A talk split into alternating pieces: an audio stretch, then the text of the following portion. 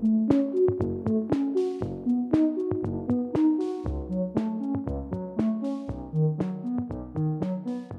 everyone, and welcome to the first episode of Literature at the Beach, also known as Lit at the Beach. I'm Layla Nunez, and I'm so excited to be your host for today. Today is a very special day. Um, it is International Women's Day, so make sure to go appreciate the woman in your life, whether that would be professors or your family, your friends. Go say thank you to them for being such a great woman. Um, anyways, Lit at the Beach is a special series we are bringing in this month for Women's History Month, where we will be going over great books written by great female authors. And some of these books have actually been banned in certain areas, so I think it's really great that we are doing this podcast to spread more awareness about these great books that go through such hard topics, but they're so well written. So the fact that they're banned, I mean, I kind of disagree with that, but let's get straight into it. For this episode, I will be introducing one of my favorite books I have ever read. Um, I was introduced to it a couple years ago and I actually bought it. So, if that says anything, I mean, I don't usually buy books unless I really like them. So, I hope that shows how great this book is. Um, the book is a memoir by Jeannette Walls and it is called The Glass Castle.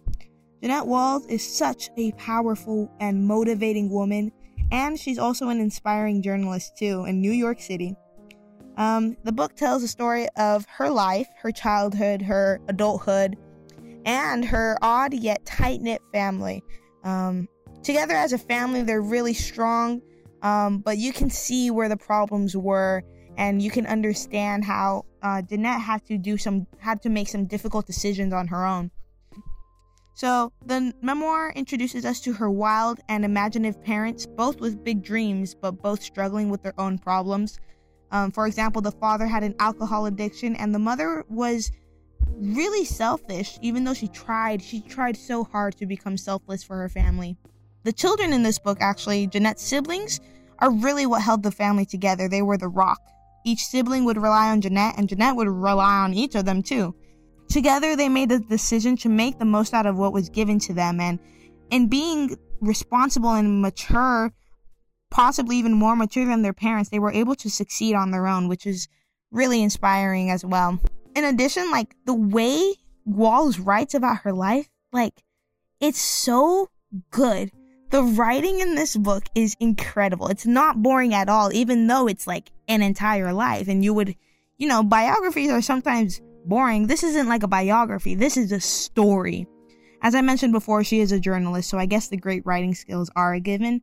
Um, but the language, the language of this book is easy to read, which is amazing considering the hard topics Walls goes over, like growing up in poverty, having to keep quiet about her abuse because no one would understand her. She would tell her parents about her abuse and they would disregard it.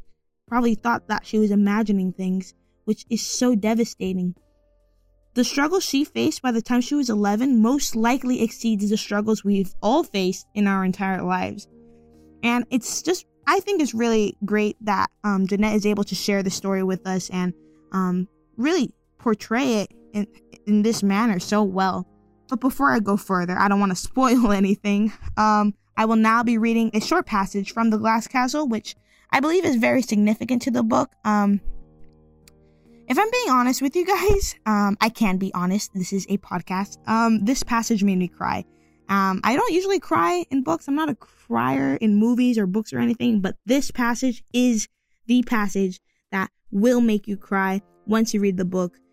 To give a general idea, a big theme in this book, probably the main thing, is dreams and aspirations, reaching goals, all that stuff.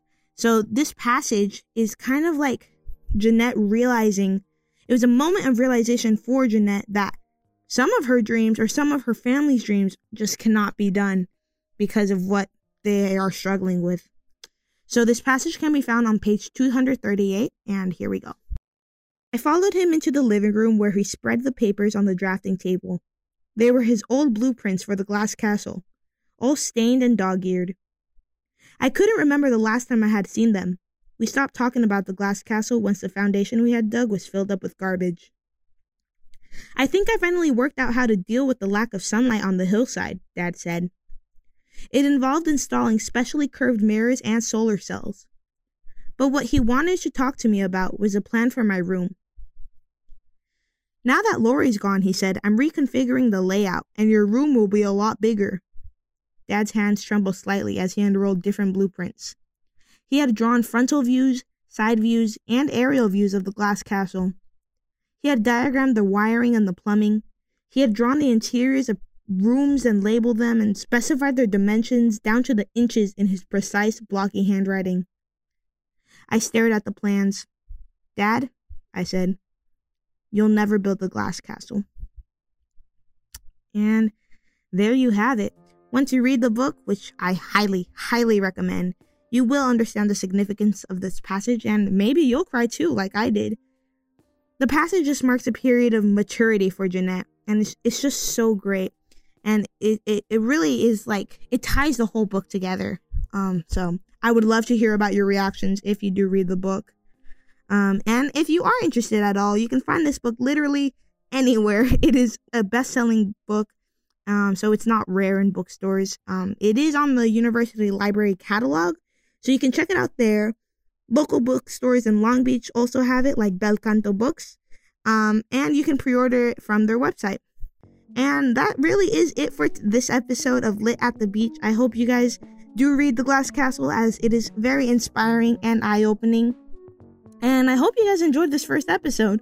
Make sure to follow us on all of our platforms and subscribe to the podcast. Next week, we will have a different host, but it was a great honor to introduce the series to Long Beach. And yes, happy Women History Month and happy International Women's Day. I hope you guys have a great day. And once again, thank you.